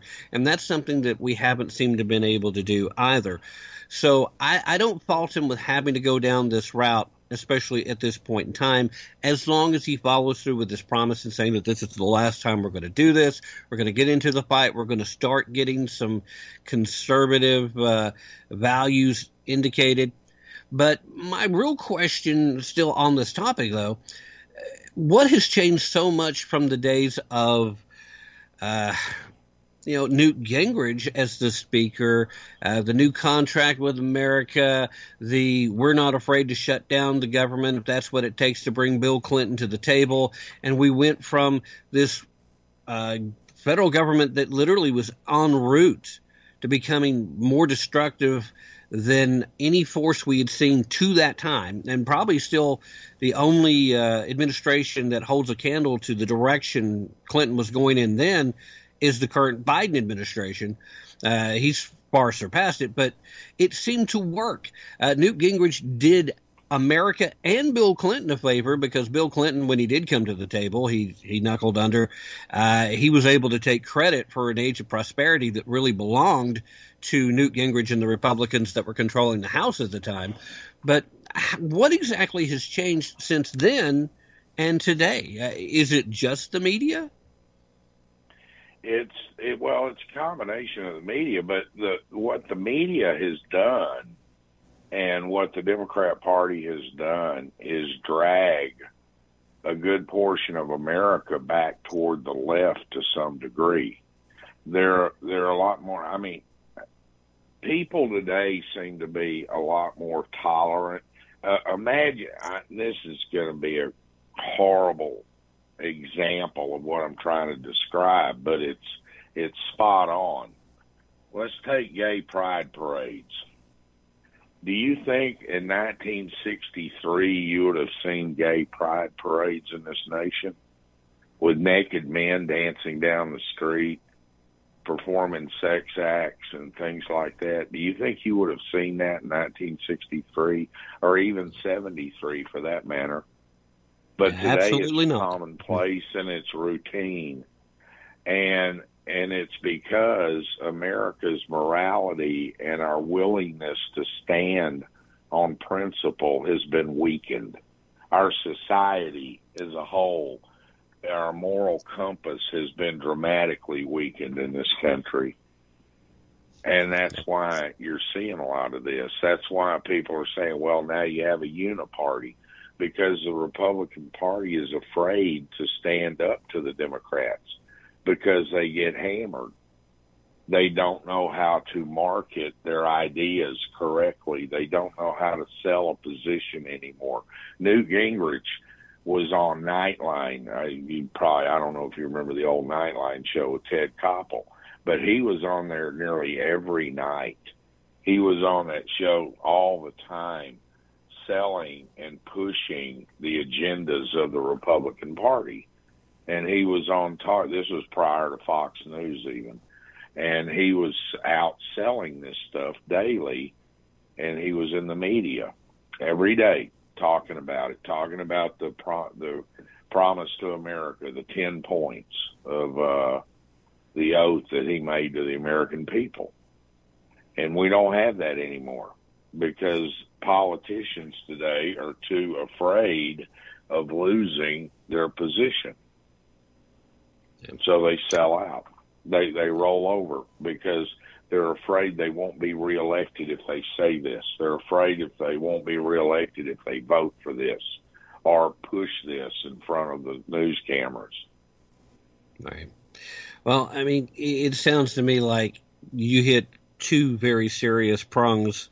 Uh, that might not be the entirety, but probably the two biggest. Uh, number one being the moral compass of the nation, and I think you're absolutely right, and that's going to be the next topic we're going to kind of uh, lean in on but also uh, what I'm also hearing is that right now we don't have anybody who's willing to be in office and then go do that hard work. Do we have a Ben Johnson willing to to go into the lion's den and make that sales pitch to the American people nightly? Because uh, right now it certainly seems like a lot of Republicans want the position, but they're not willing to do the work. Uh, and, and, I think uh, I think that's a serious part of the problem too. Uh, throw on top of that that a lot of people that have stuck an R at the end of their name did it for political expedience based on the districts they were running in, more so than any sure. loyalty to a philosophy. That's right. That's absolutely right. It, it, they're they're capitulating to what they perceive is what the people want, but they've actually got it all wrong you you've got hundreds of millions of families in this nation that are sick over our education system and what our children are being taught and how they're being programmed to be accepting. And you know you've got schools i think you've talked about it before out there now put litter boxes in the hall because some kid says i'm a cat you know. Just just the utter insanity of where our morality has gone and and the way we as Americans think anymore. Pastors, I've had this conversation with pastors. I blame a lot of this on pastors and preachers because they won't stand in the pulpit and speak the truth. They're acquiescing to social uh to, to social demands. I'll give you a classic example back to the gay thing for a minute but if you go to Wikipedia and look up the list of Christian denominations in this nation that are now ordaining gay pastors and performing gay marriages in their churches. It, it's and and if there's one thing in the Bible that God was really clear about, I don't want to go down a rabbit hole here, but you know what the Bible says about this if there's any place in America where this should be spoken out against, it's in the clergy, it's in the churches, but they're not even doing it. So if our clergy is not protecting our moral standards and our decency in this country, who's left? Who's right. really left to do it when you think about it? I mean, I, I mean when you have the Episcopalians and the Presbyterians and the and the Methodist and everybody else lining up performing what, if you're a Christian and you read the Bible, is nothing less than sin, we're in trouble. I mean, we're in deep trouble. We have nobody speaking the truth anymore. Well, it's because of policies and that moral rot that we literally had just this week Hans Smith. He's a, a pastor at Victory Chapel First Phoenix, a church in Glendale, Arizona. He was out on the corner uh, preaching gospel, uh, trying to bring people in for a Wednesday night meeting, and he got shot in the head for preaching the gospel, oh standing God. on. It's unbelievable. But you're right. It's almost dangerous for the people that are willing to stand up and do it because we become so permissive and we have that lack of moral clarity. In fact, we've created this. Uh, this false precept of moral equivalency. And, you know, we've kind of taken up a big chunk now, and I don't think we have adequate time to go into it. But what I wanted to touch on with you before we made for the break was this current ongoing mess with people literally going into the streets and supporting Hamas because we haven't had a chance to talk on air since the uh, October 7th uh, Hamas attacks on Israel. And my big concern hasn't even been so much that, okay, well, here's Hamas doing what Hamas does it was the only thing really surprising is that they were as successful as they were and that the ceasefire managed to last from 2005 until 2013. Uh, that was a bit mind boggling, uh, but everything else is still exactly what they do and being who they are. But we've seen such a reaction by uh, political left here in this country from the academic uh, field from students and they're going around and they're chanting stuff and the most recent uh, event that a lot of folks were talking about uh, this little TikTok bit where folks were, oh, uh, I went and read Osama bin Laden's letter to America, and oh, it changed my life. It blew my mind. Oh, America is so bad. Uh, first of all, I, I think maybe one of the people in these videos might have actually read the letter. I don't think the rest of them did. But this notion of moral equivalency is so damaging uh, because when you try to bring real morality to the conversation, all of a sudden you're an extremist and you're a weirdo and and it's horrific. And I think that you've hit the nail on the head with exactly that point. Uh, we'll need to go ahead and, and take a break here in just a moment. But before we do that, You're, you're going to have respond to let me quick, respond to this Hamas thing. You're going to have to give me a moment to respond to that. yeah, go right, go right ahead. okay. Uh, look, Israel gave the Gaza Strip to the, what they want to refer to as the Palestinians. Gave it to them. Taught them how to make it fertile. Gave them money.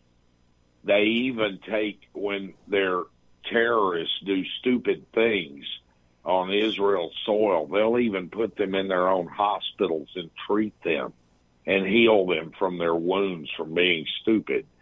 They they've done everything in the world, bent over backwards to take care of the Palestinians.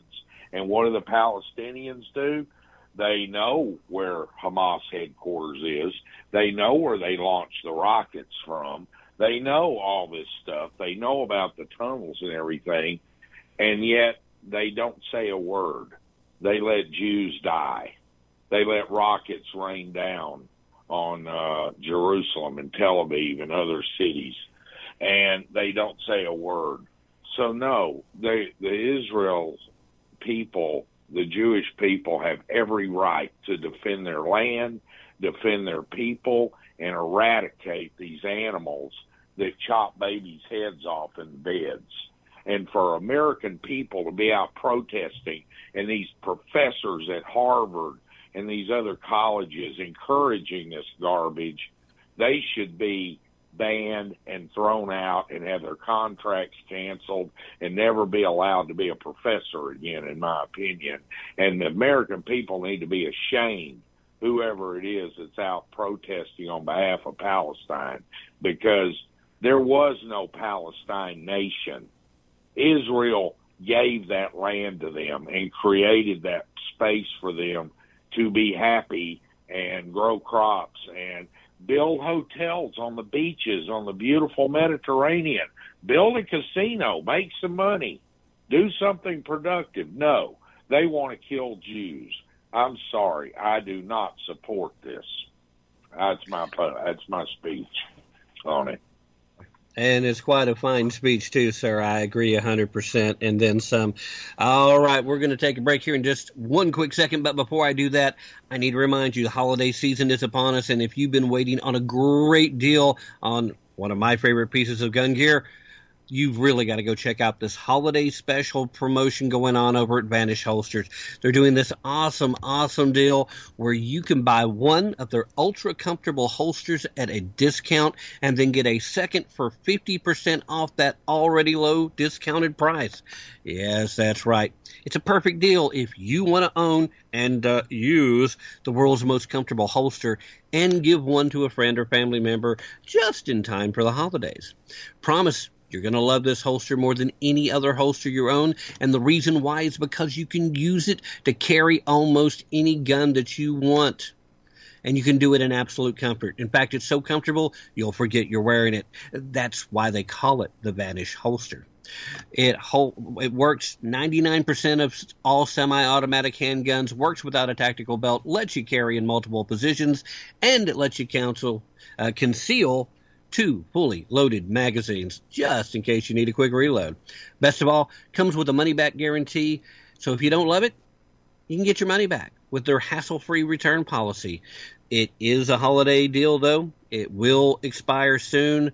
So, you know, let's be real. We know what's going on out there in the country. You know, criminals are more emboldened than ever, and the threat of terrorism is losing looming larger than ever. Don't make the mistake of not being armed just because your holster is uncomfortable. Go to www.vnsh.com backslash TAPP right now so you can have a holster that makes it a pleasure to carry all day, every day. That's www.vnsh.com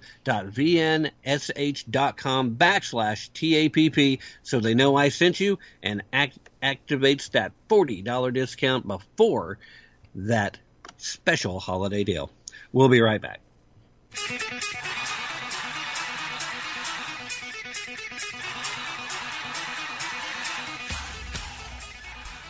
Hello, America. This is Ken Crow with Conservative Daily Briefing, and you are listening to Tim Tapp, Tap into the Truth.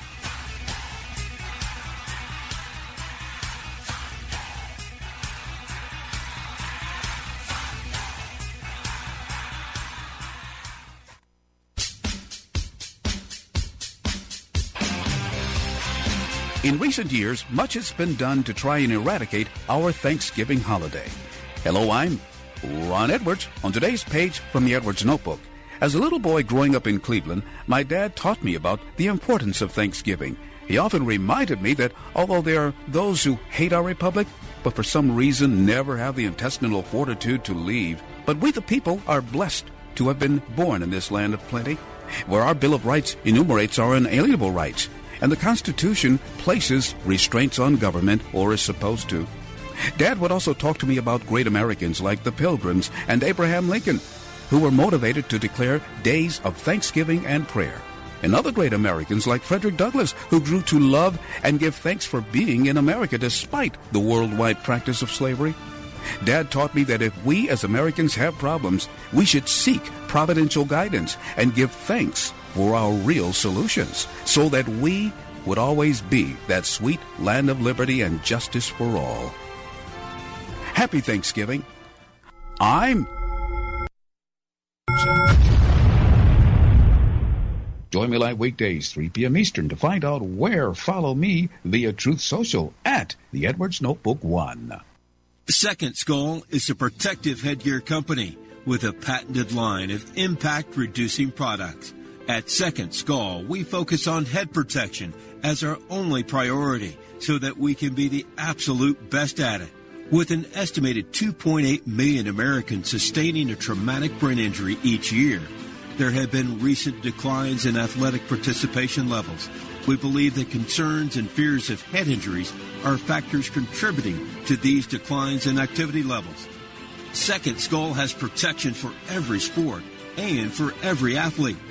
Our product line of thin, lightweight, breathable, and practical solutions are each tested at independent and accredited laboratories. These products are patented and proven. Constitutional Grounds, the hot air roasted coffee that produces a smoother, richer, healthier, and less acidic coffee. Our unique hot air roasted coffee has a most delicious taste that everyone is raving about because you want the best. Constitutional Grounds is the coffee you want in your cup. Simply go to BlueRidgeCoffeeCrafters.com and click on to the Constitutional Grounds coffee display to make your purchase and to be sure to use the RE10 promo code and you will receive a 10% discount. Remember, Constitutional Grounds, the coffee you want in your cup. Hello, my name is Tyler Boone, singer songwriter and founder of the award winning homegrown Boone's Bourbon label out of Charleston, South Carolina. In just four years, Boone's Bourbon has been awarded some incredible awards, such as the Platinum Los Angeles, Double Gold New York, Gold Las Vegas, Silver Denver, and also named top six in the world in Forbes. We're also being featured in Rolling Stone magazine, Billboard magazine, American Songwriter, and we're also now available in 24 states all across the country. So Boone's Bourbon is a high proof, cask strength bourbon at 117 proof. We are 75 corn, 21 rye, 4 barley, and at our price point, we're beating the competition at $40 in the retail stores. Boone's Bourbon is a family owned business out of Charleston, South Carolina with my father, Mick Boone. Cheers, we hope to see you soon. Hey, Jared, what's up? Well, my company gave me this Pride t shirt. They say I gotta wear it to celebrate the LGBTQ. That's not really my thing, and, well, I sure as hell don't want to promote it. Yeah, I can understand that. What are you going to do? I don't know. I'm just tired of all this woke bullshit. I mean, I've worked 20 years for this company. Well, they've been great until they started all this crap. I just want a job where I'm not forced to support all this nonsense. Yeah, I hear you. I'm Andrew Crapuchettes, CEO of RedBalloon.work, America's woke free job board. We connect good employees with great companies without all that woke bullshit. So if you're an employee who's tired of all the nonsense, then put your resume on Red Balloon. And if you're an employer looking for hardworking, reliable job seekers, then post your open jobs at redballoon.work. I'm Andrew Crapuchettes. Wait, no, it's okay, guys. That's just my last name. I'm Andrew Crapuchettes from redballoon.work. Check us out today. Hi, this is Matt Fitzgibbons at PatriotMusic.com. If you share my passion for the simple but timeless principles that made our republic great and you like rock music, check out my five albums and videos on American history at PatriotMusic.com. You say gun control is using both hands. I've gotta be free the way God made man, and I won't be ruled by the damn UN.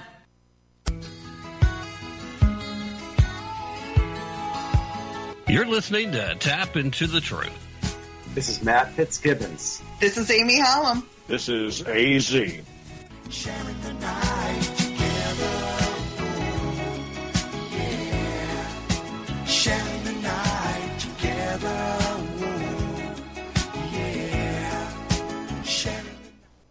All right, ladies and gentlemen, we are indeed sharing Friday night together. Thank you so much for being here.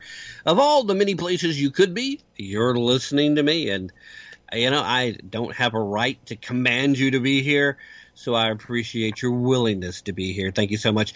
I do hope that you all have a fantastic upcoming Thanksgiving holiday. And I say that now because we will not be doing a live show Friday after Thanksgiving. Uh, taking the time off, going to enjoy some time with family. Uh, Doug's got his stuff going on. I'm going to do my thing, and I hope all of you guys take the time to do the same. Now, that doesn't mean I might not do a podcast or two during the week before we get there, but Friday night, we will not be here.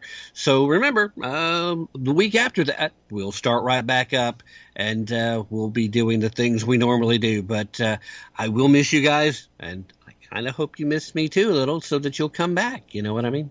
All right, real quick before we get back into the action gold has outperformed the S&P 500 and the Dow since 1971. Just little bit of information I thought you might want to know. Take in mind with that that all countries, central banks, major institutions, and even the International Monetary Fund own substantial gold holdings. Now, if all of the entities that control fiat currency have physical gold, you got to ask yourself, shouldn't you? I think it's a legitimate question. I mean, it provides privacy. Certainly, the digital dollar that's coming won't do that. Silver and gold, they're hard money. They're outside of the government control as well. You know, the 100% government control over your money with the digital dollar that's coming is a fact, boys and girls.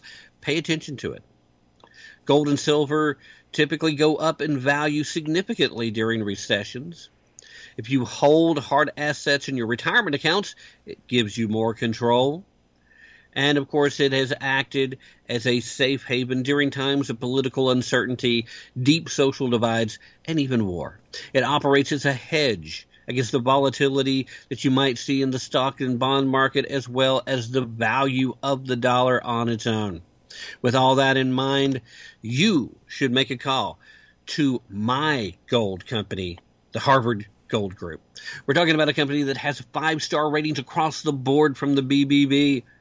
They make it easy to buy and to sell. They have a low price guarantee and offer up to $15,000 worth of free promotional gold and silver with qualifying purchases. So call for your free investor's guide. Do ahead, do it now. Whether you want to protect your retirement accounts or you want to have physical gold in hand, Harvard Gold Group can take care of that for you. Now, what do you need if you're going to call them? Ah, you need that number, don't you? Give them a call at 844 977 Gold. That's 844 977 4653, just in case you need to have it broke down. Don't forget to mention promo code TAPP, that's T A P P, uh, when you are talking, because that will also qualify you for an additional $250 of gold or silver with a qualifying purchase. And that's on top of all the other promotional stuff they've got going on. Uh, don't want to make that phone call? Well, then guess what? You can visit them at harvardgoldgroup.com. Uh, don't forget in your correspondence to mention TAPP when you do it. You really, really need to uh, take steps to protect your retirement and your hard earned wealth in the age of Bidenomics.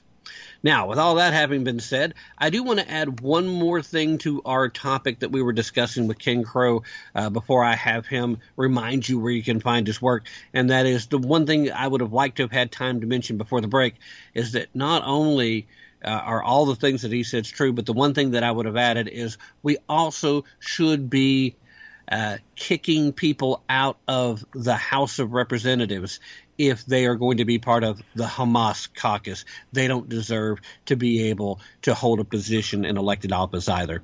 Now, Ken, thank you so much for patiently waiting for me to babble uh, on and on about all that stuff.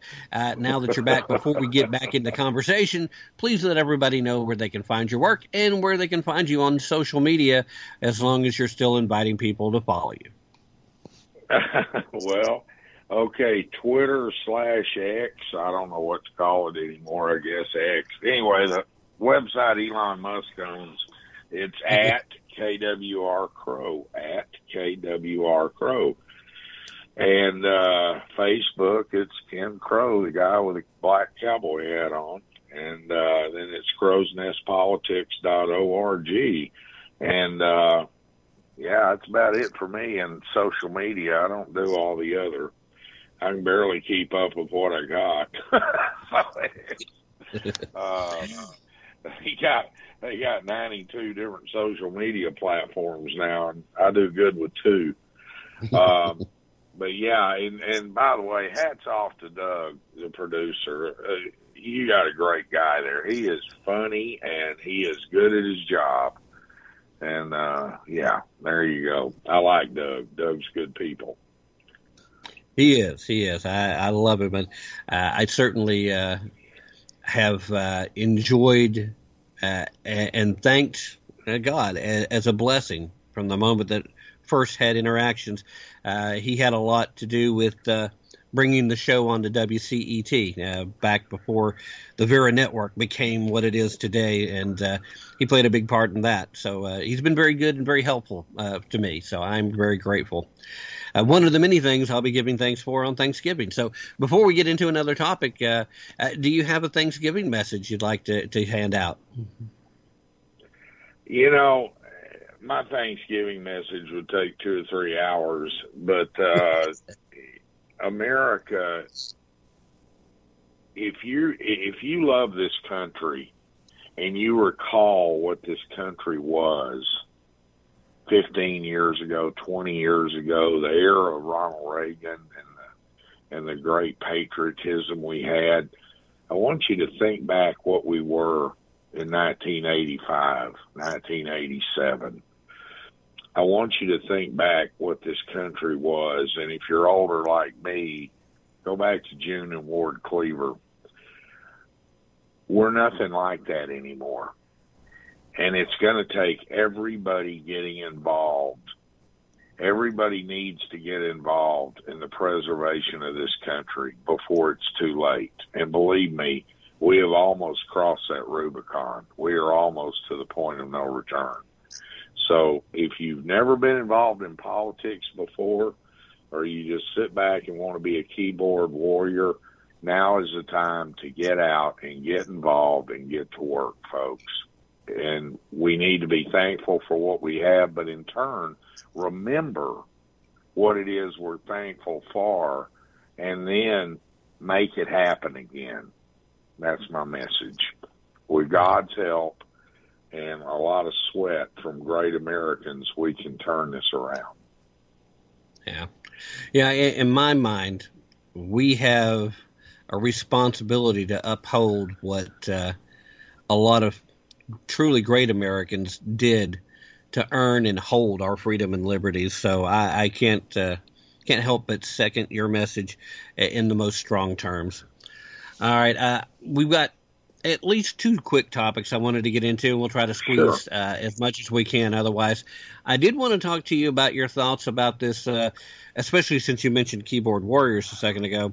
This little bit of pile of poo that uh, Nikki Haley seemed to have stepped smack dab in the middle of, and is now desperately trying to uh, backtrack as much as she can. When she started talking about trying to uh, basically force internet companies uh, and social media sites in particular to give up their algorithms and uh, to remove all sources of anonymity online, which, you know, at the one point, this nation was founded by people that were really fighting the fight in, the marketplace of ideas and having to use anonymity at the time. Uh, you could make the argument that without it, the marketplace of ideas goes away because you have to be careful in times like these where we appear to be, for all intents and purposes, living in a banana republic, uh, as opposed to that constitutionally federated republic we're supposed to have. Uh, what were your thoughts? Is this a case of Nikki Haley's true colors kind of shining through, or is this a case of her thinking she's going to appeal to more old school GOP types and not realizing the kind of ire that it would bring down? No, I, I think Tim, when you're giving a speech, when you're giving a speech, sometimes you know, I, I gave a speech in Washington D.C. once a number of years ago, and said something just. The words came out of my mouth, and I was grasping in midair, trying to put them back. And sometimes you have a thought, and you go to convey that thought, and it just comes out wrong. I, I do not believe for a minute that Nikki Haley believes in in uh, suppression of free speech, suppression of of privacy and and the internet and all that. I think she had a thought. She's trying to come up with something to provide security for the country. She's trying to. In other words, I guess what I'm saying is I don't believe for a minute that Nikki Haley has any deep, dark, closeted desires to strip America of more of their rights. I, I don't think that. I think she probably meant to say something and it just flat came out wrong. And now they're trying to backtrack and redirect it the way it was meant to be the first time. And but she didn't make it. She she stuck her foot in her mouth and and it just and I hope it doesn't cost her her campaign, but it likely could if this blows up much more. Yeah. Yeah, what's really surprising to me is here she is finally starting to get the kind of traction that she appears, for all intents and purposes, at least in the majority of the polls, to, uh, at worst, pulled into a tie for second place, and in several polls had pulled ahead into second place all by herself. Obviously, nobody's catching up with Donald Trump when it comes to the Republican primary right now, but that battle for second place still could be an important spot, depending on all the legal battles that are still going on and any potential misstep and who knows what could happen. I mean, we're still a long way off from things being settled. If, but uh, second place is a, a good place to be right now if you can hold on to it. It does kind of feel like this may cost her second place at best. Is, do you think there's much hope for her uh, in recovering from this, especially given how hypersensitive the media is going to concentrate on this and uh, all of her combatants are going to try to capitalize on it as the field has finally started to thin a bit? Oh, there, there's no doubt that Chris Christie and Ron DeSantis and those guys are in Vivek particularly. I mean, you know, it's blood in the water for the great white shark Vivek Ramaswamy. Uh, and he's circling. I guarantee you he's going to pounce all over this. Um, it, it could very well cost her. Uh, it cost her dearly. I hope it doesn't because, uh, I got a lot of resp- uh, respect for Ambassador Haley. Uh, I know she's not the most conservative candidate in the world, uh, but she's light years better than Joe Biden. Um, I, but with that said, I, I got to say this. I honestly, and I'm sticking by my guns. I do not think Donald Trump's going to be the nominee. I really don't because of the trial in Florida that's coming up in March. America's not paying much attention right now to this circus going on with Letitia up in New York. They could care less. They could care less about Stormy Daniels. I mean, we all know what that's about. We all know what this other thing's about. But this deal down in Mar-a-Lago, the reason that this is going to be so crushing to him is not the fact that he had documents, although he had one or two he wasn't supposed to have, but the fact that he obstructed justice by lying to the FBI. And that's where they're going to nail him. And he has two attorneys that was working for him at that time, is my understanding. And if everything's accurate, what I read months ago and up till now, these attorneys have turned and uh, they're going to testify against him that he ordered them to take these documents and do whatever. And one of these documents, it's my understanding, was the plans to invade Iran that General Milley had drafted, and the other one, one of the other ones, was regarding something to do with our nuclear secrets, our nuclear weapons and he wasn't supposed to have either one of those. And then he lied about it.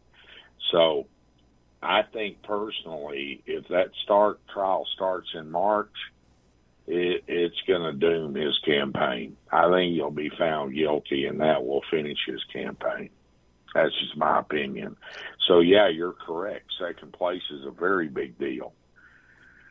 The question remains for Mr. Trump, though can he be on all the ballots? Because California is uh, trying to pull him off the ballots. Colorado's trying to pull him, and several other states. So if he's not on these ballots, how does he win enough uh, delegates to win the nomination? Right. Yeah, it's been real interesting too. We've seen this uh, battle going on in several states, and uh, they keep coming back that uh, he can be on the Republican primary ballot, but that there's no guarantee they still would allow him on the the main ticket when it comes time for the general.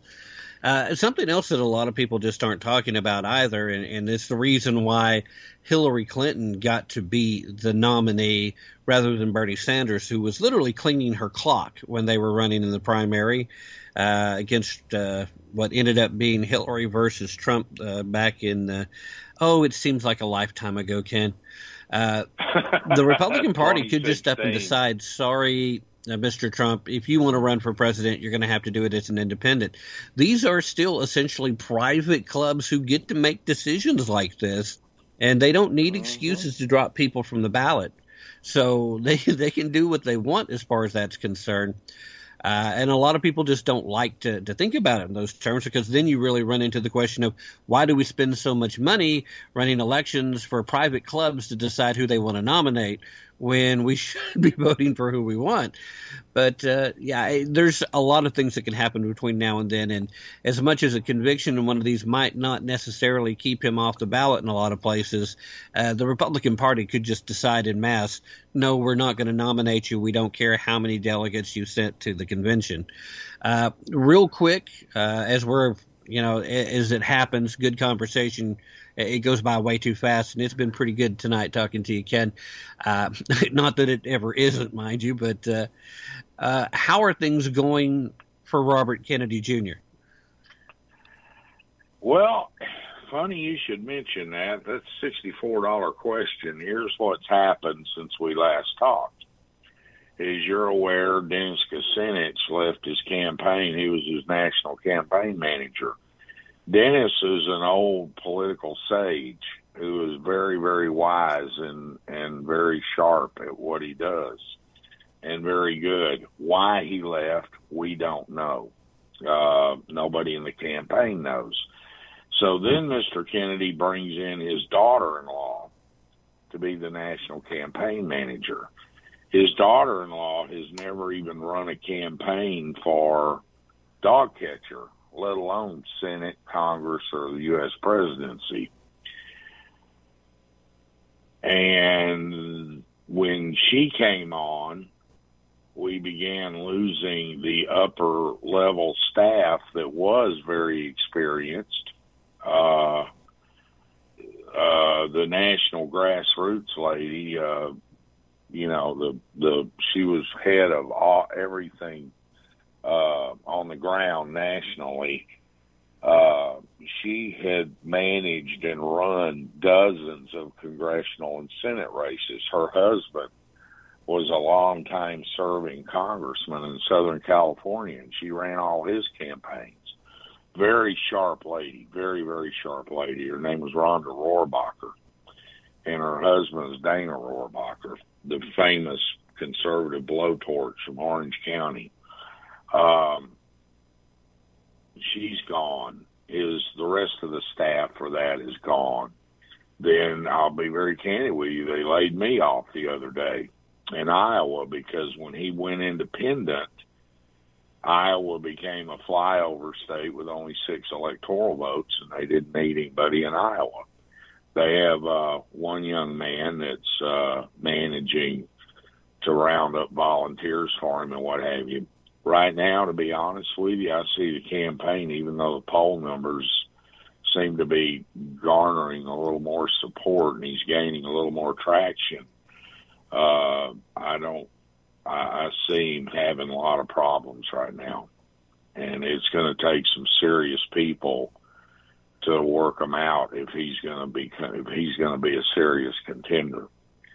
I I don't see it happening to be honest with you because he got rid of all of his people unless he's able to bring more people in that do have a lot of experience. The daughter-in-law, her experience lies in the fact that she worked for the CIA as a spy for about 15 years, mm-hmm. apparently. I'm dead serious. He hired his daughter-in-law to be his national campaign manager, who was a CIA spook. That's pretty So, wild. uh, Uh, it, it certainly um, seems like it's a, an uphill climb for him at this point. Of course, he knew it was Oh, yeah. going to be the minute he decided to go independent.